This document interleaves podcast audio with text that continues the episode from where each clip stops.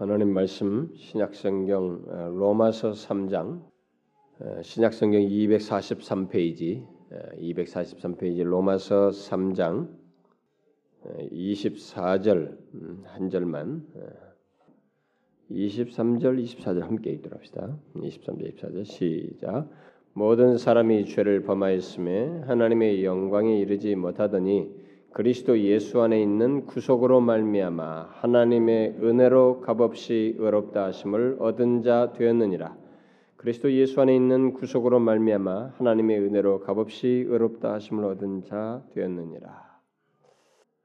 아, 우리는 지금 계속해서 아, 하나님의 놀라운 은혜, 우리를 죄에서 구원하시는 그 하나님의 은혜가 얼마나 놀랍고 비밀스러운지 그 은혜 차원에서 아, 계속 말씀을 살피고 있죠. 지난 시간은 우리들이 죄로 죽은 상태에서 음, 살리심을 입은 것, 우리들이 그 태어나서는 하나님에 대해서 죽어 있었고, 그러나 이 죄를 짓는 데는 살아있는 그런 모습을 우리들이 가졌었는데, 바로 그런 우리들을 하나님께서 은혜로 오직 은혜로 어, 구원하셨다라는 사실을 살펴보았습니다. 어, 제가 죄로 죽은 상태라고 한 것은 어, 성경에 기록된 대로 죄로 죽은 상태라는 것은 하나님께 대해서는 전혀 힘을 쓰지 못하고 스스로 믿지도 못하고 하나님을 향해서는 움직이지도 않지만 세상과 그러니까 세상 가치관이나 정신이나 또 악을 짓도록 유혹하는 마귀나 또 육체의 욕심에 대해서는 노예가 돼서 열심히 따르는 상태, 바로 그것이 죄로 죽은 상태이다라고 했습니다. 지금 전하는 내용들은 성경 전체에서 그래서 지금 은혜에 대한 이 모든 말씀들은 성경 전체에서 엑기스에 해당하는 말씀이라고 할 수 있어요.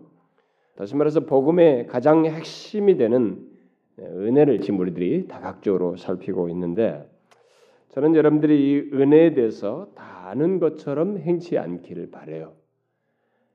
여러분들의 일생 중에 제가 항상 뭐 그런 의식을 뭐 여러분들이 안 가져도 제 자신이 항상 그 말씀 그 말씀이 저는 최고의 말씀인 것처럼 항상 느껴지고 그래서 다시 놓치지 말라 이런 말을 하는데 제가 로이 존스 목사의 그 설교를 쭉 읽으면서 한 가지 옛날에 발견한 것좀 뭐냐면 매 설교마다 성경 중에 성경이 모든 중요한 진리 중에 하나이다 이렇게 말을 해요. 그러니까 그게 모든 진리를 향해서 그런 것입니다. 근데 물론 그 중에서 더 강조하게 사는 것도 있는데 그런 의식이 그에게 있었던 것인데 맞아요. 모든 말씀이 그렇습니다. 그래서 제가 어떤 말씀이든 여러분들이 놓치지 않기를 바라는데 특별히 이 은혜에 대한 말씀은 더욱 더 그렇습니다. 그래서 여러분들이 은혜에 대해서 이 단어에 너무 익숙하다 보니까 잘 안다고 생각하지만 제발 그렇게 생각하지 마세요.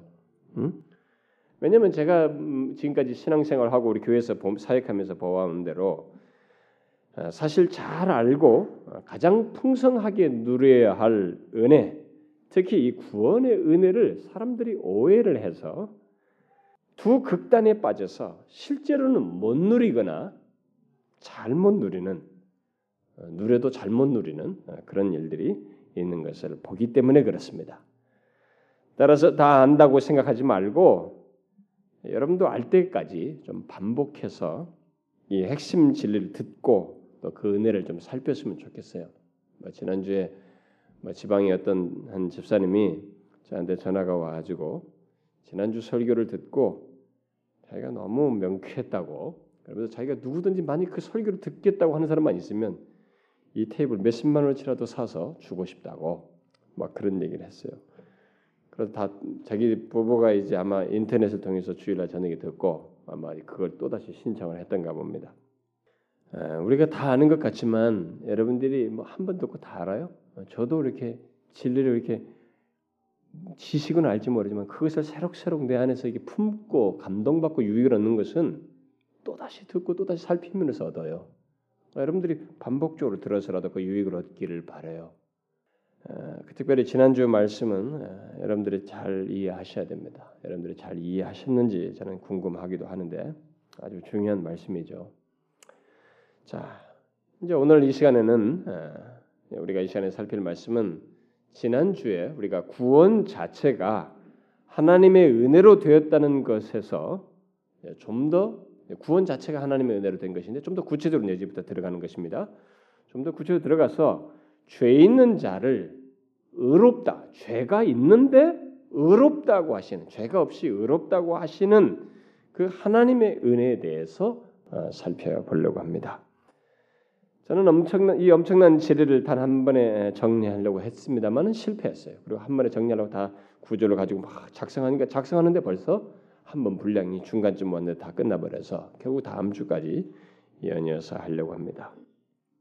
또 후에 나중에 칭의에 대해서 이 얘기를 할 때는 뭐 그걸 제가 뭐 10번이고 20번이고 아마 하게 되지 않을까. 너무너무 중요한 진리이기 때문에 그 제게 주시는 감동을 제가 굉장히 중요시 여기기 때문에 그 구조를 따라서 그냥 다 한 번에 할 수도 있는데 끝냈어요. 뭐 그러니까 뭔가 이게 좀 맛보기가 불러다 말은 것이요. 뒤에 결론이 더 있는데 결론까지 못 가고 좀 중간에서 그 감동을 따라서 준비된 대로 하고 다음 주에 또 연이어서 하도록 하겠습니다. 여러분도 알다시피 기독교 역사는 바로 이 죄인인 우리를 하나님께서 은혜로 의롭다 하셨다고 하는 소위 칭의 교리로 하죠. 의롭다고 칭하신 것 그래서 칭이라고 하는데 영어로는 justification이라는 말을 쓰죠. 이 칭의 교리 진리로 인해서 대변혁이 일어났습니다. 기독교 역사가 대변이 일어났죠. 중세에 타락했던 기독교가 아, 이 진리로 인해서 개혁되고 그래서 개혁의 무리들이 이게 태동되어서 개혁 교회가 이렇게 지금까지 존재하게 됐습니다. 얼마 전에 가톨릭 교황이 어, 가톨릭만 진정한 교회라고 이렇게 말을 했는데 가톨릭 교회 이전에 그때는 가톨릭 교회라고 하니 기독교회죠. 서방교회, 동방교회 한 교회였죠. 한 교회였는데 한 교회가 썩어 문드러지고 심지어 면제부 돈으로 천국 들어가는 티켓을 사는 실정이 되다 보니까 하나님의 진리대로 원래 하나님의 진리가 그게 아니다.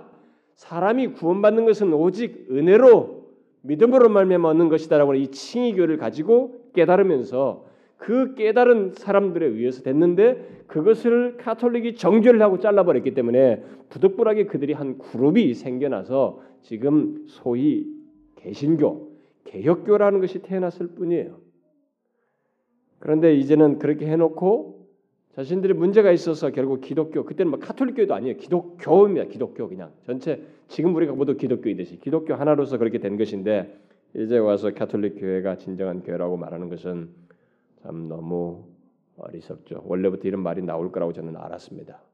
근데 옛날에는 ecumenical이라든 카톨릭이든 개신교 우리가 모두가 하나가 되자 ecumenical 운동을 많이 했습니다. 캐톨릭. 근데 이제는 자기네가 그걸 주도해놓고 딱 잘라버렸어요. 자기네만 진정한 교회라고. 이 진리로 인해서 확 갈라졌습니다. 지금도 이 진리로 인해서 카톨릭 교회와 개신교는 근본적인 견해 차이를 가지고 있습니다. 얼마 전에 1990년대 미국에서 카톨릭 Evangelical Catholic Together ECT 운동이 아주 제임스 베카를 비롯해서 복음주의자들까지 사인하는 그런 일이 있었습니다. 그래서 오직 믿음으로 의롭다함을 얻는다. 그래서 오직을 빼고 이게 하자 뭐 이런 식으로 했지만 실컷 그렇게 연합했지만 이제 와서 탁 잘랐잖아요. 그건 안 되는 것입니다. 그건 뭐 하자 해서 되는 것이 아니고 이 진리가 결정적이에요. 지금까지 역사를 바꿔버렸습니다.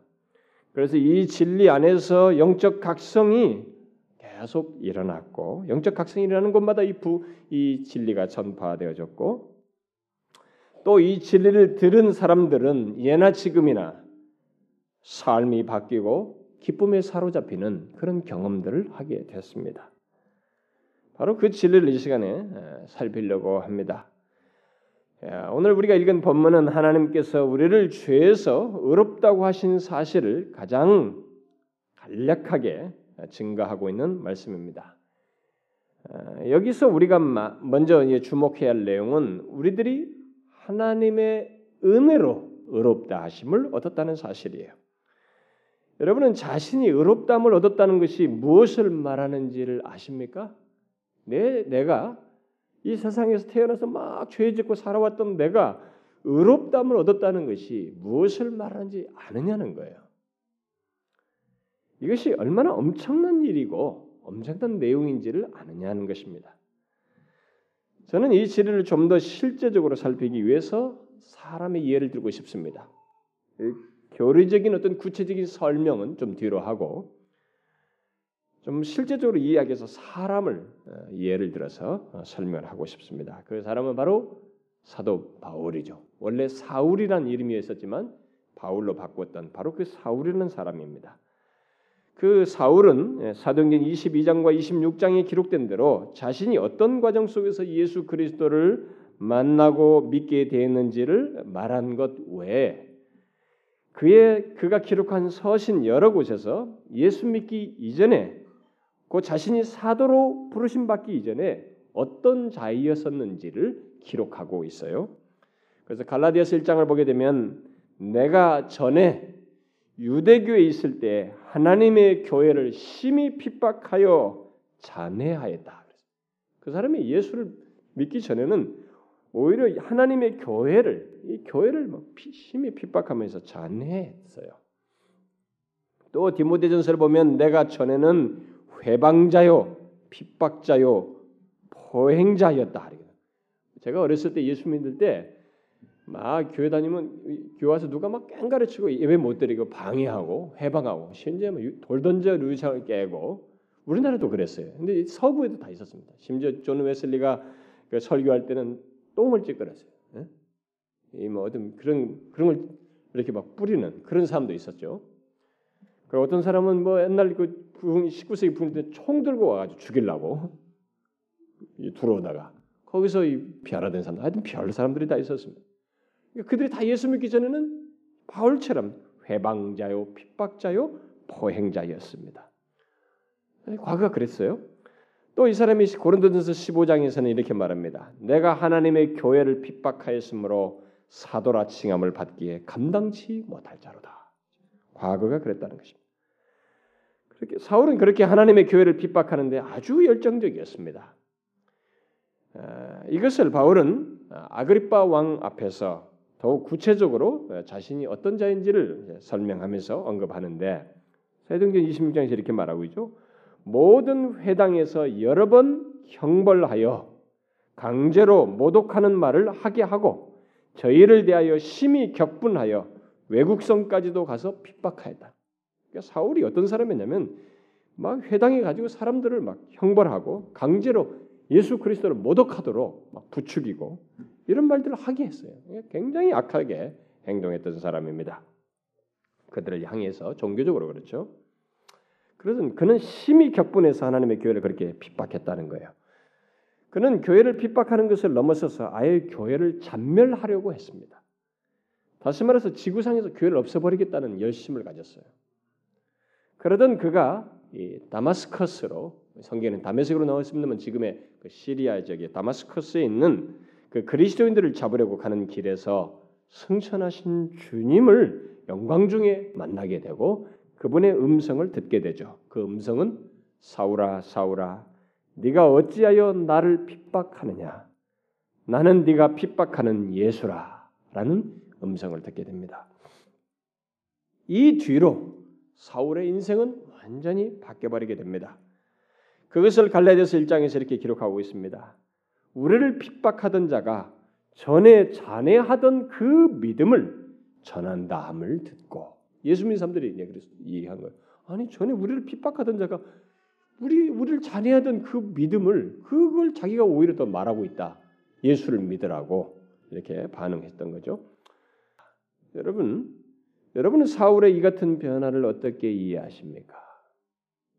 우리는 이 내용에서 사울의 극적인 체험과 변화의 모습을 주로 주목합니다만은 그러나 여기서 우리가 가장 중요하게 생각해요. 아, 사울이 이렇게 극적으로 변화될 때 예수님을 만났대 말이지. 그런 체험했단 말이야. 하나님을 뵀다고 그 극적인 변화가 있었어. 이런 체험과 변화에 우리는 많이 신경을 쓰지만 여기서 주목해야 할 가장 중요한 내용은 그게 아니에요, 여러분. 아, 우리는 이전에 교회를 핍박하다가 음, 교회의 지지자로 바뀐 것, 그래서 삶이 바뀐 것, 바로 그 현상과 체험과 결과보다 어떻게 죄인이었던 그 사울을 거룩하신 하나님께서 받아주셨는가? 이걸 우리가 여기서 생각해야 돼요. 그게 가장 중요해요.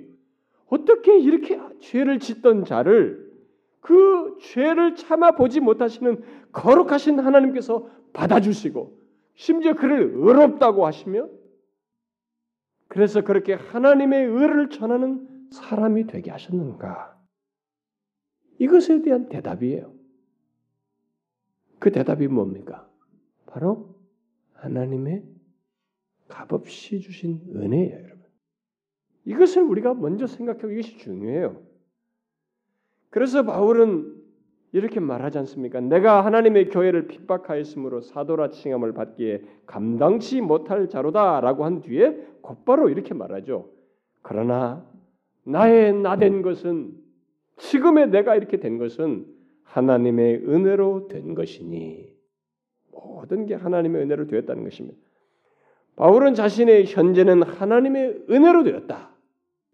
이렇게 말하죠. 그런데 그 말을 그는 자신이 교회를 핍박했다는 것을 말하면서 말하고 있죠.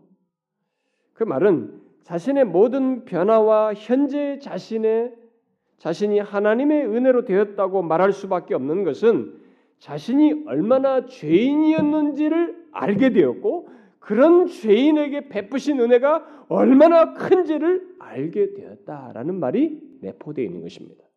제가 말한 걸 잘 이해하셔야 됩니다, 여러분.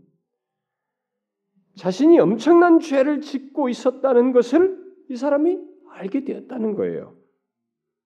그러나 바울이 과거에 어떤 엄청난 죄를 지었기에 이렇게 그런 자신을 이렇게 현재 내가 된 것은 하나님의 은혜입니다라고 말을 했을까? 우리가 이 부분을 생각해 봐야 됩니다. 그가 물란하게 살았습니까?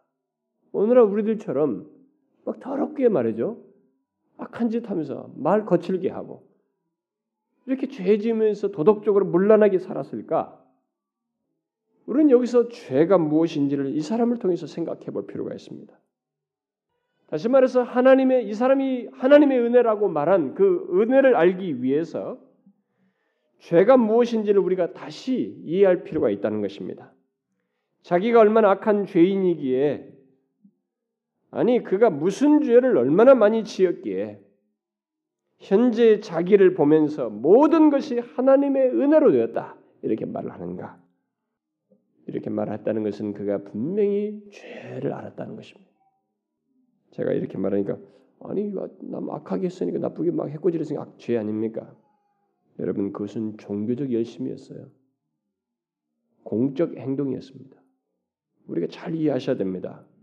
이 사람이 지금 은혜를 말할 때는 자기가 얼마나 죄인지를 깊이 깨달았다는 것이에요. 알게 됐다는 것이거든요.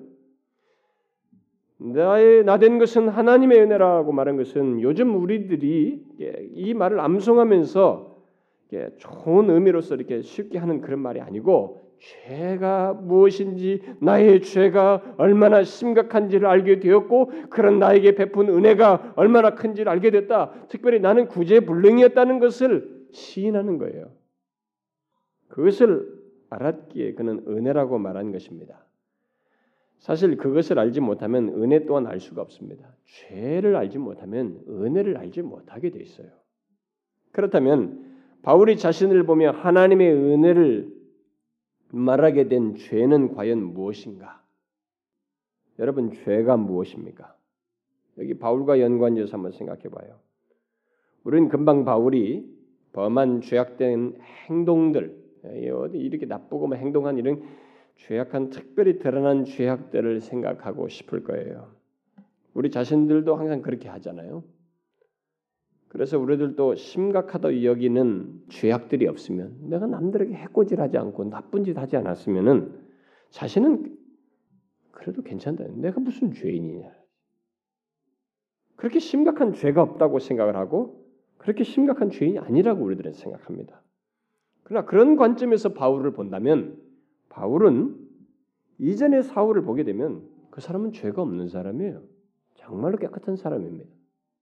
그는 죄인이라고 말할 수 없는 사람입니다. 왜냐하면 그는 그의 말대로 자신의 종교의 가장 엄한 팔을 조차 바리새인의 생활을 하였기 때문에 그렇습니다. 바리새인이 뭐예요, 여러분? 바리새인들의 생활이라는 게 뭡니까?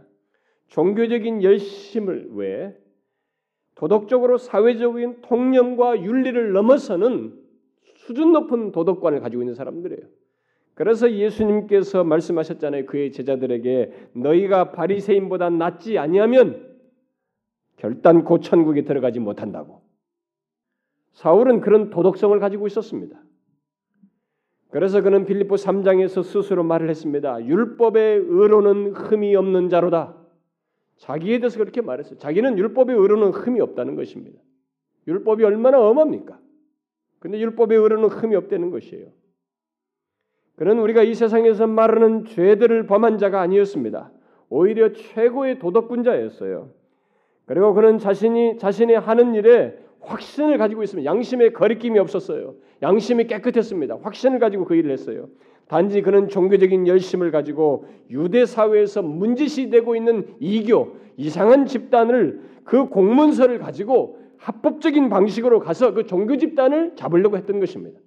그러니 외형상으로 보면 하나도 문제가 되지 없어요.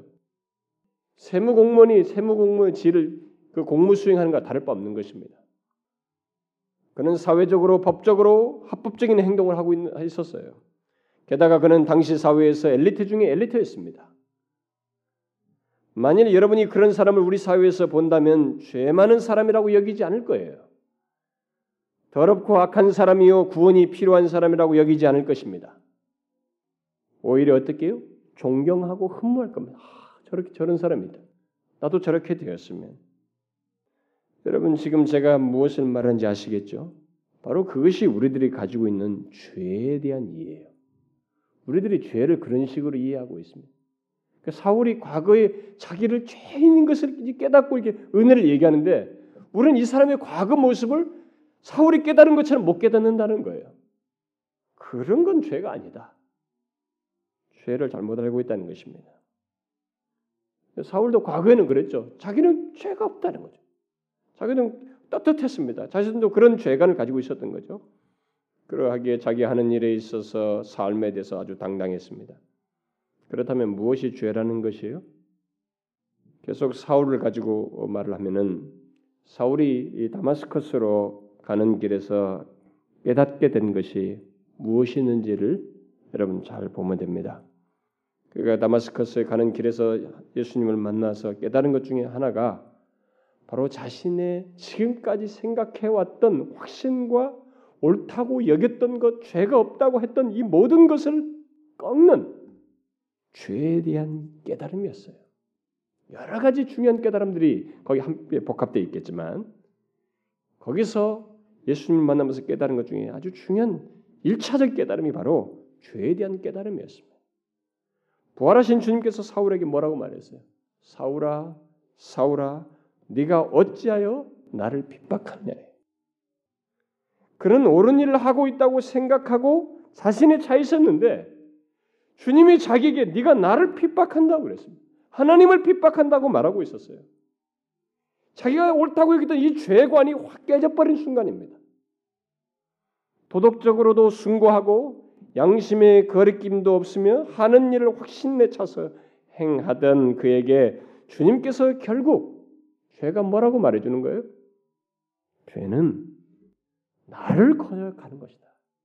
그리스도를 거절하는 것이 죄이다라는 것을 깨닫게 하신 것입니다. 말씀하신 거예요. 이전에 주님께서 지상에 계실 때 한 바리새인의 질문이 한 바리새인이 율법 중에 어느 계명이 큽니까라는 질문에 이렇게 대답했잖아요. 하나님을 사랑하는 것이 크고 첫째 되는 계명이고 둘째는 이웃을 사랑하는 것이다. 이게 율법의 종합이다. 그랬죠?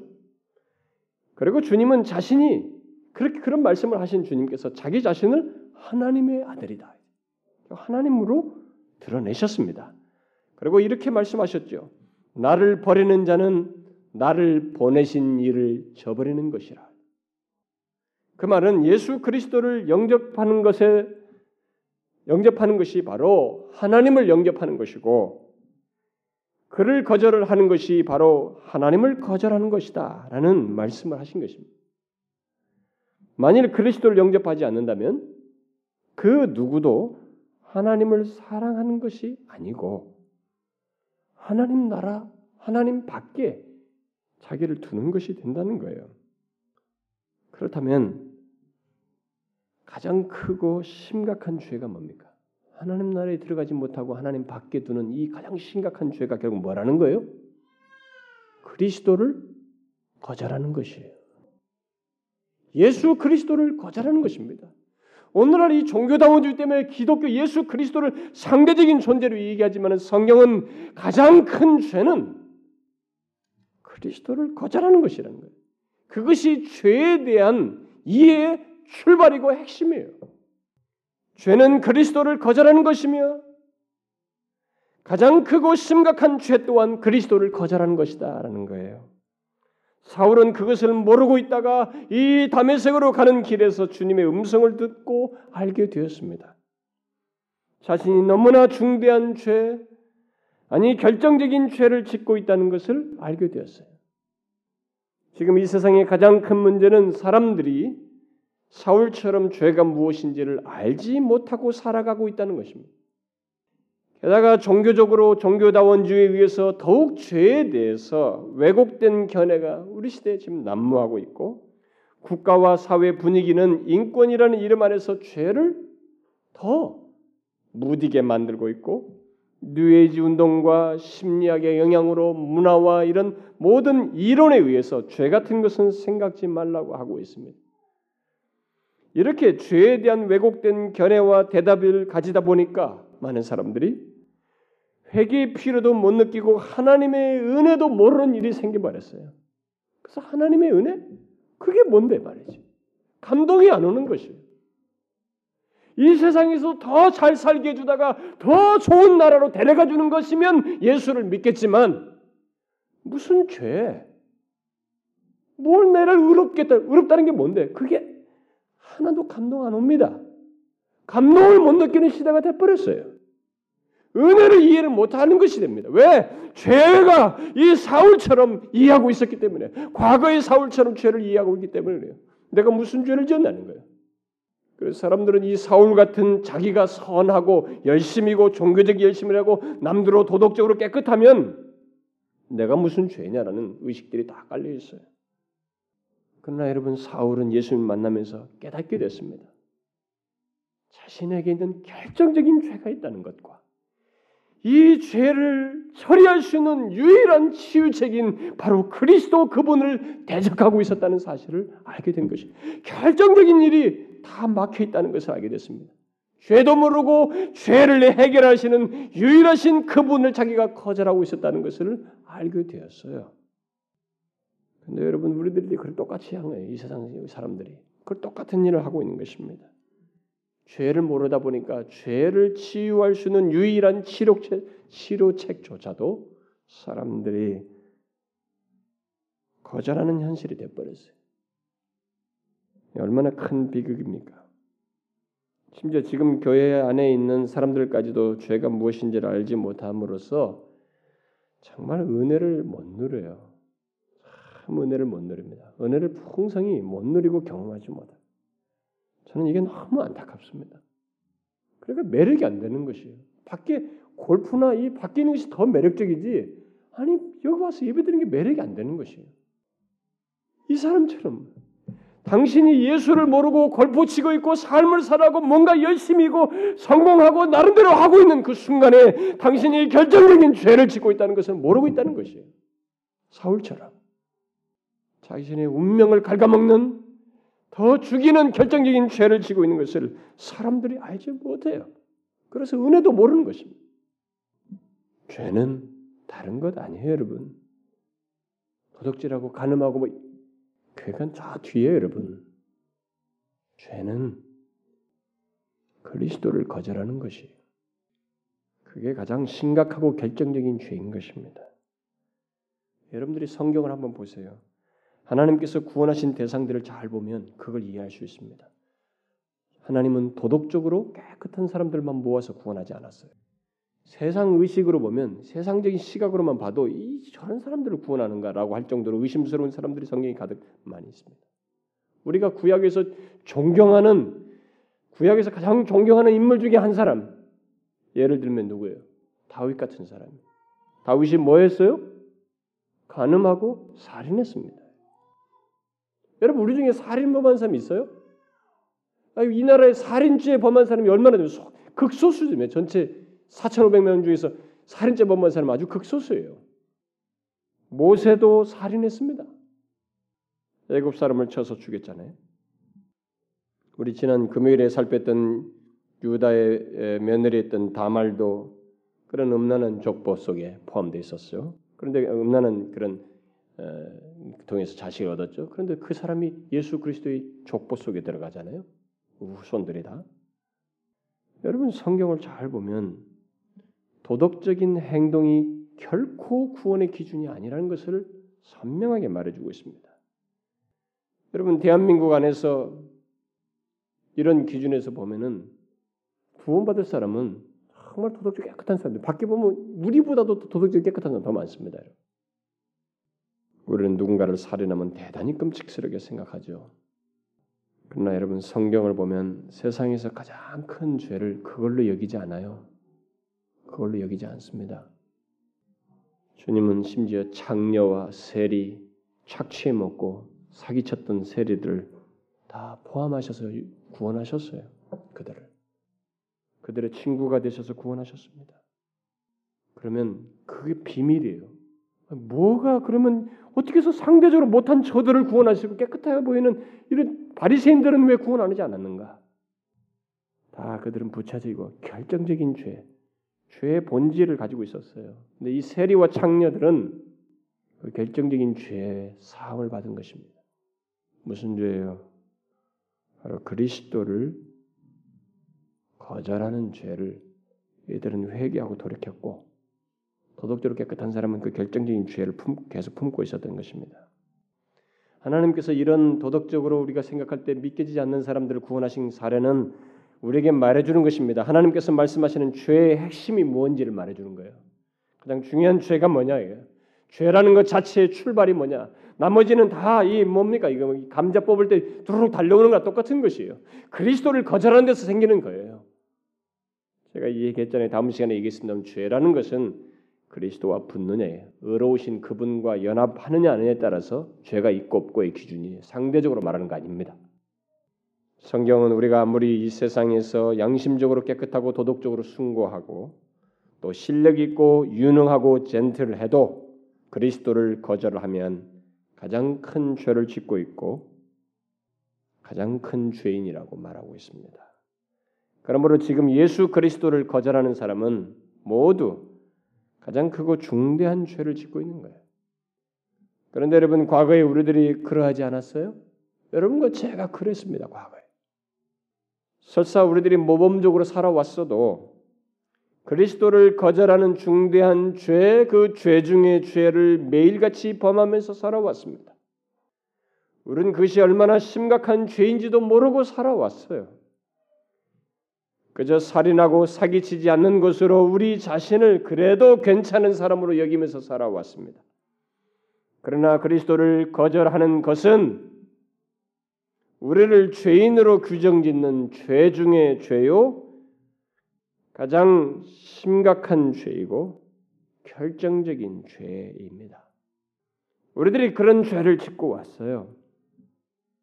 그러나 우리들이 그걸 놀라지 않고 있었던 것입니다. 그것을 대수롭지 않게 여겼던 것이에요. 하나도 충격을 받지 않고 살아왔던 것입니다. 그러나 여러분 이 성경의 시각에서 바울에게 죄를 가르쳐 주시는 죄를 깨닫게 하시는 이 주님의 시각에서 한번 보시면 우리가 과거에 그런 죄를 지면서 살아왔다는 것이 얼마나 끔찍한지를 아셔야 됩니다. 여러분 주님의 시각을 가지고 얘기해 볼까요? 우리가 매일같이 누구를 직접 살인한다거나 살인하고 도적질하고 착취하고 강간하고 뭐 하면서 계속 매일같이 그런 죄를 지으며 살면 우리가 어떻게 하겠어요? 그거 저런 끔찍하고 저런 더러운 죄nhân 이렇게 할 것이죠. 우리는 그렇게 볼 겁니다. 근데 하나님은요 그렇게 죄를 막 지으면서 살아간 사람과 하나님을 그리스도를 거절하면서 똑같이 세월을 보낸 사람을 주님은 이것을 더 근본적인 죄로 여기십니다. 우리만 놀라지 않고 있었을 뿐이에요. 우리가 잘못된 죄에 대한 이해를 갖고 있다 보니까 매일같이 그런 더러운 죄를 지면 그건 끔찍하게 여기면서도 매일같이 그리스도를 거절한 것을 끔찍한 죄로 여기지 않으면서 살아왔던 것이. 근데 바울에게 주님이 자기 자신만만한 이 바울에게 다 그걸 깨닫게 하신 것이. 여러분은 이 사실을 아십니까? 우리가 과거에 그러했습니다. 하나님이 보시는 시각에서 보면 매일 살인죄 짓는 사람보다 더한 죄를 지으면서 매일같이 지으면서 살아왔어요. 가장 심각하고 중요한 죄들을 매일같이 지으면서 살아왔던 것입니다. 소위 모태 신앙이든 뭐 어려서부터 예수를 믿었던 간에 자신이 예수 그리스도를 자신의 삶의 가장 중요한 분으로 여기기 전까지 그런 분으로 만나기 전까지는 그런 죄를 지으며 살아왔던 것이 매일같이 그런데 바로 그런 자에게 바로 그런 사울에게 주님께서 다가오셨습니다. 그래서 사도가 되게 하셨어요. 바로 그런 우리들에게 하나님께서 다가오셨어요. 그래서 지금의 우리가 되게 하신 것입니다. 여러분 이것을 어떻게 설명할 수 있어요? 이걸 어떻게 설명할 수 있습니까, 여러분? 생각해 보셔야 됩니다. 이 부분을. 예수 믿으면 성경을 문자로만 자꾸 읽지 말고 생각을 해보시, 묵상하셔야 됩니다. 이걸 어떻게 설명하겠어요, 여러분? 오늘 본문에 말하고 있습니다. 하나님의 은혜로 값없이 죄인이 너를 의롭게 하셨다라고. 바울은 하나님께서 그리스도를 거절하던 거역하던 자기에게 행하신 사실을 개인적으로 이렇게 고백해요. 그리스도께서 만삭되지 못하여 난자 같은 내게도 보이셨느니라. 나는 사도 중에 지극히 작은 자라 내가 하나님의 교회를 핍박하였으므로 사도라 칭함을 받기에 감당치 못할 자로다.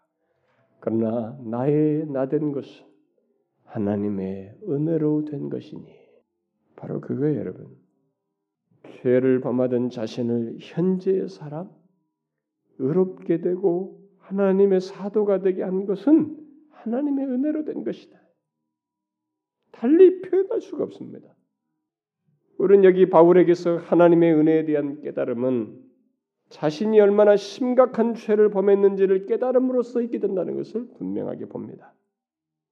우리가 찬송가 405장의 그 가사를 썼던 존 뉴턴도 자신이 그리스도를 거역하던 자였는데 심지어 막 모독적인 말을 해가면서 일부러 어, 하나님의 살아계시면 이래보라고 하여튼 그 엄청난 모독적인 행동하고 인간들을 팔고 말이지 부모들과 자식들을 다 잘라서 나눠서 팔고 이런 더러운 죄들을 짓는 그런 인간 이하의 행동들을 하는 그런 사람이었지만 그런 자신을 하나님께서 죽게 내버려 두지 아니하시고 살리신 것을 깨닫고 뭐라고 말했어요? 나 같은 죄인 살리신 주의 은혜 놀라워. 그렇다면 오늘 본문에서 말하는 내용, 곧 우리가 의롭다함을 얻는 것은 결국 어떻게 됐다는 거예요? 은혜로 됐다고 그랬는데 그 은혜가 어떻게 드러났다고 그래요? 그리스도 예수 안에 있는 구속으로 말미암아 우리가 의롭게 됐다 이렇게 말합 저는 이 부분을 다음 시간에 더 상세히 설명하겠습니다. 결론을 맺으려고 하는데 이 말은 무슨 말이에요? 은혜로 됐는데 값없이 은혜로 우리를 의롭다 하셨는데 거기에 이런 과정이 있었어요. 그리스도 안에는 구속으로 말미암아. 이게 뭐예요? 구체적인 은혜 행동에 의해서 우리를 의롭게 하셨다는 것입니다. 이걸 이해하셔야 됩니다. 하나님의 은혜는 그냥 좋은 것이 좋은 거야. 자, 잘 되게 해줄게. 이게 아니에요. 하나님의 은혜는 하나님 편에서 구체적인 은혜의 행동 속에서 주어지는 것이에요. 하나님의 은혜는 모두 구체적인 행동을 담고 있습니다. 우리에게 은혜를 베푸신다고 할 때는 우리가 죄를 짓고 있는데도 그가 참으시면서 인내하시는 구체적인 은혜의 행동 속에서 우리를 기다리시는 것이고 잡아주는 것이에요. 하나님의 은혜는 모두 구체적인 행동을 내포합니다. 이걸 아셔야 됩니다. 그리스도를 거역하던 자를 어렵다고 여기시는 것은 그가 그 사람을 향해서 그 대상을 향해서 그 대상을 위하여 은혜로운 행동, 구체적인 은혜의 행동 속에서 하신 것이에요. 그것이 바로 십자가라고 그리스도께서 십자가에 달려 구속하신 것이라고 말을 하고 있는 것입니다. 우리가 의롭담을 얻었다는 이 단어를 너무 법률적인 용어이다 보니까 법률적인 용어로 이해하고 있고 재판정에서 쓰이는 그런 선언되는 용어로만 이해하고 있다 보니까 냉랭해요. 너무 딱딱하게 이해하고 있습니다. 그러나 이 의롭담을 얻은 것은 그냥 툭 선언된 게 아니고 분명한 하나님의 구체적인 은혜의 행동 속에서 그것에 의해서 있게 된 거예요. 그래서 은혜를 생각하셔야 됩니다. 지금의 나의 나 된 것을 생각할 때 사도 바울처럼 지금의 나를 보면 하나님의 은혜밖에 생각이 안 돼라고 말할 수 있어야 되는 것이에요. 우리가 의롭게 되다니 내가 과거에 어땠는데 그리스도를 대적하던 자를 나를 받으시는 그 하나님을 뭘로 말할 수 있을까? 하나님의 은혜로운 행동 때문이야. 나의 죄를 그리스도께 대신 지게 하시고 나를 받으신 그의 은혜로운 행동 때문이라고 말할 수 있어야 됩니다. 그래서 나의 되던 것은 하나님의 은혜로 된 것이니 우리도 그렇게 말해야 되는 거예요. 나를 향한 그의 은혜 그래서 그가 나의 나된 것은 하나님의 은혜라고 말한 뒤에 곧바로 이런 말을 덧붙여요. 내게 주신 그의 은혜가 헛되지 아니하였다. 달리 번역하면 나를 향한 그의 은혜는 헛되지 아니하였다. 뭐요? 하나님의 우리를 향한 은혜는 절대로 헛될 수가 없다는 것이. 그의 구체적인 행동 때문에 완벽한 행동 때문에 그게 뭐예요? 바로 십자가입니다. 어떻게 우리의 죄가 그런 죄를 사할 수 있는가? 그래서 의롭다 할 수 있는가? 바로 하나님의 아들 예수 그리스도가 십자가에 달리시고 그에게 우리의 죄를 감당케 하심으로써 우리를 의롭다 하셨. 이런 구체적인 은혜의 행동을 함으로써 우리를 의롭다 하셨다는 것이. 만일 우리가 이런 하나님의 구체적인 은혜의 행동을 생각하지 않으면 그렇게 많은 죄를 지은 자신인 것을 알고 깨닫게 됐을 때 어떤 마음이 생기겠어요? 응? 아니 나는 몰랐는데 내가 그렇게 중대한 죄를 지었단 말이에요. 그럼 그 죄를 내가 어떻게 하면 처리할 수 있을까요? 어떻게 처리하면 좋을까요? 라는 생각이 나지 않겠어요? 어떻게 처리하겠어요? 그동안 그리스도를 거역하며 모독하며 그에 뒤따른 수많은 죄들을 지은 그런 삶을 어떻게 나머지 삶 동안 상쇄하겠습니까? 지금부터라도 죄 하나도 안 짓고 갚아도 갚을 수 있겠어요? 그걸 다 상쇄하기 위해서 지금부터 많은 수고와 노력을 하고 선한 행실을 쌓으면 갚아지겠어요? 이 세상을 살면서 남을 해하고 속이고 착취하고 음란한 죄들을 범한 것을 넘어서서 하나님을 거절하고 그 대신 다른 우상을 섬기고 자기 자신을 하나님처럼 섬기면서 살아온 그 사람이 예수님 얘기만 나와도 얼굴을 붉히며 대적하고 조롱하던 그 사람이 심지어 그리스도를 믿는 사람까지 조롱하던 그 사람이 자신들이 범한 그 악한 죄악들을 다 지워 없애려면 어떻게 해야 되겠어요? 얼마나 많은 노력을 해야 되며 얼마나 많은 자선을 해야 되겠어요? 특별히 그것을 완전히 없애버리려면 어떻게 해야 되겠어요? 옛날 사람들처럼 카톨릭에서 말한 것처럼 완전히 없애기 위해서 많은 참여를 해야 돼요. 또 참여하고 참여하고 참여하고 심지어 몸을 학대하는 고행까지 하면서 그렇게 하려고 노력하면 노력 그런 노력 생각되겠죠. 그렇게 해서라도 갚고 싶은 욕구가 생기죠. 그런데 성경은 한 가지 대답만 얘기하고 있습니다. 그런 그런 너의 죄를 어떻게 처리할 수 있느냐? 단 한 가지 대답을 얘기하고 있어요. 뭐요?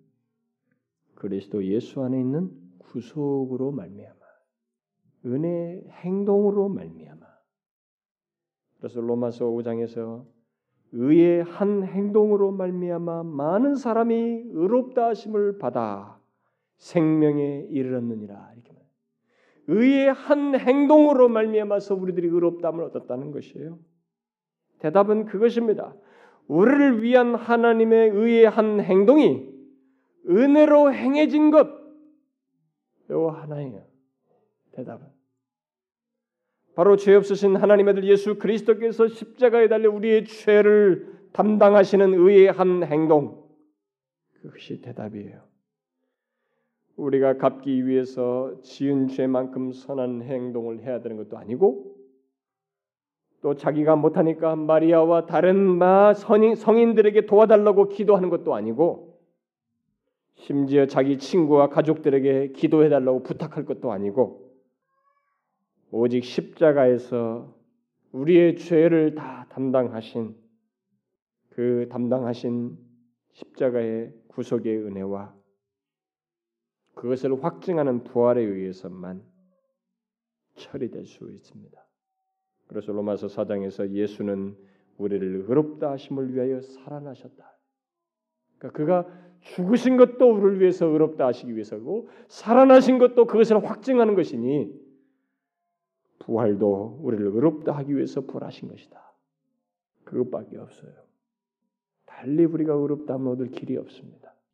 우리가 그 외에 다른 것으로 할 수 없어요. 뭐 여러분들이 참여해봐 소용없어요, 여러분. 다 일일이 옛날 거. 오직 하나님의 의로우신 한 행동, 은혜로 하시는 그 행동에 의해서입니다. 그래서 justifying faith라는 말도 쓰기도 하지만 justifying grace라고 그래요. 의롭게 하는 은혜다. 가톨릭 교회는 지금도 이 의롭게 하는 은혜에다가 자신들의 선행을 쌓는 일을 하고 자신들의 죄를 제거하는데 도움을 받기 위해서 마리아와 성인들의 도움을 구하고 또 죽은 사람들을 위해서까지 선행을 쌓아서 도움을 주는 행동들을 하고 있습니다만 이것은 우리가 의롭담을 얻는 것은 의의 한 행동, 오직 은혜의 한 행동으로 된다고 하는 이 말씀을 부인하는 것이 됩니다. 성경을 스스로 부인하는 것이 돼요. 아니 하나님의 은혜를 무시하는 것이 됩니다. 사울처럼 그리스도를 거역하던 우리를 죄만 한없이 쌓아왔던 우리를 의롭게 하시는 것은 그 모든 죄를 그리스도께서 십자가에 담당하시고 죽으신 그 은혜로운 행동 때문입니다. 오직 그 한 행동뿐이에요. 여러분 생각해 보세요. 누가 왜 우리의 죄를 대신 진단 말이에요? 어떻게 우리의 죄를 대신 진다는 말입니까? 성경은 답을 해줘요. 오직 은혜로 하나님의 아들 예수 그리스도께서 죄를 담당하심으로 우리를 의롭다 하신다고 선명히 말하고 있습니다. 바로 우리가 거역하던 그분께서 우리의 죄를 담당하심으로써 이걸 어떻게 묘사할까요? 은혜예요, 여러분. 아, 정말로 다른 말을 할 수가 없습니다. 이렇게 은혜가 큽니다. 그럼 여러분 제가 다음 시간에도 언급하겠습니다만 자신의 과거에 매이지 마세요. 그것을 깨끗게 하려고 선행을 하고 참회를 하고 자기가 이렇게 뭔가 어느 상태가 되기 전까지는 안심하지 못한다고 하지 마세요. 그건 하나님을 안 믿는 것이며 그의 은혜를 무시하는 것입니다. 그리스도를 믿는 우리는 하나님의 구체적인 은혜의 행동으로 의롭게 된 자들이에요. 그러므로 더 이상 자신의 과거의 죄를 붙들지 말아야 합니다. 조금도 단 하나라도 붙들지 말아야 돼요.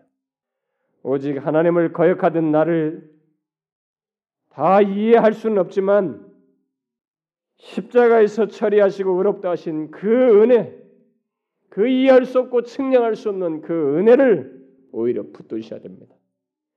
그래서 나의 나된 것을 무엇으로 증명할까? 지금의 나의 가치와 존재와 이 모든 것을 무엇으로 증명할까? 무엇으로 가치 부여를 할까? 내가 쌓은 선으로 같이 구할 것이 아니고 은혜예요, 여러분. 십자가에 달려 죽으심으로 나를 구속하신 그 은혜의 행동입니다. 하나님의 은혜가 나에게 보증이에요. 그것이 나의 나된 것의 증거입니다. 바울처럼 우리도 그렇게 말할 수 있어요. 여러분은 자신의 현재 된 모습을 그것을 가장 확실하게 말할 수 있는 것은 하나님의 은혜입니다 라고 말할 수 있나요? 현재 나의 나 된 것, 내가 의롭담을 얻은 것의 가장 확실한 증거는 십자가를 통해 보여준 의롭게 하시는 은혜입니다. 은혜예요. 라고 말할 수 있어요? 여러분들 중에 혹시 그 은혜는 느낌 같은 것이고 그것이 어떻게 느껴지지 않는데 어떻게 믿을 수 있으며 그것이 어떻게 증거가 됩니까? 물리적으로 만져보지 않는데 무슨 증거가 됩니까? 뭔가 나에게 확 느끼게 하든지 체험을 하든지 뭐가 있어야 그것이 증거지요. 내가 나된 것의 증거입니다. 이렇게 말하지 않나요? 여러분, 여러분의 믿음은 도대체 뭐예요? 무엇에 대한 믿음입니까? 이렇게 은혜를 베푸셨다는 것에 대한 믿음이 아니에요? 그래서 가장 확실한 증거는 하나님께서 구체적으로 행동하신 것이 증거인 것이에요. 그 은혜가 증거인 것입니다. 그렇게 믿지 못한다면 여러분들의 믿음은 아직도 이 염주알이나 둥글리는 말이죠. 그런 수준인 것이에요. 자신의 행동 안에서나 만족하려고 하는 것입니다. 여러분과 제가 죽을 때까지 우리의 몸은 완전하지 않아져요. 우리 영혼은 완전히 깨끗해지지 않습니다. 현재의 나를 의롭다 하셨어요. 오직 은혜로. 그러므로 달리 말할 수 없어요. 정말로 그렇습니다. 나의 나 된 것은 하나님의 은혜로 되었습니다. 나의 보증수표는 하나님의 은혜입니다. 이렇게 말할 수 있어야 됩니다. 이 믿음이 있어야 된다고요. 여러분 이 말씀을 이해하셔요? 이것을 확신하셔야 됩니다. 기도합시다. 하나님 아버지 그 헤아릴 수 없고 다 이해할 수 없는 은혜로 하나님을 거절하고 거역하며 대항하던 우리들에게 구체적인 은혜의 행동을 하심으로 우리를 깨끗게 하시고 의롭다 하시는 은혜를 베푸신 하나님. 우리가 이해가 모자라서 감사도 더디고 기쁨도 더딘데 주의 오늘 말씀을 통해서 다시 되새깁니다. 주의 은혜가 너무 크다는 것을 우리를 향한 하나님의 의롭게 하시는 은혜가 해를 수 없이 크다는 것을 깨닫게 됩니다. 오 주여 그 은혜를 헛되이 여기지 아니하고 그 은혜를 감사하며 그 은혜의 풍성함에 거하며 그 은혜를 인하여서 죄를 대항할 줄 알고 또 그 은혜를 증거하는 자 되게 하옵소서. 여기 모인 사랑하는 지체들에게 주여 이런 놀라운 은혜를 입은 것의 특권이 얼마나 큰지 현재 자신의 모습이 이 된 것이 오직 은혜로 된 것인 것을 인하여서 기뻐하며 감사하면서 사는 저들 되게 하옵소서. 예수 그리스도의 이름으로 기도하옵나이다.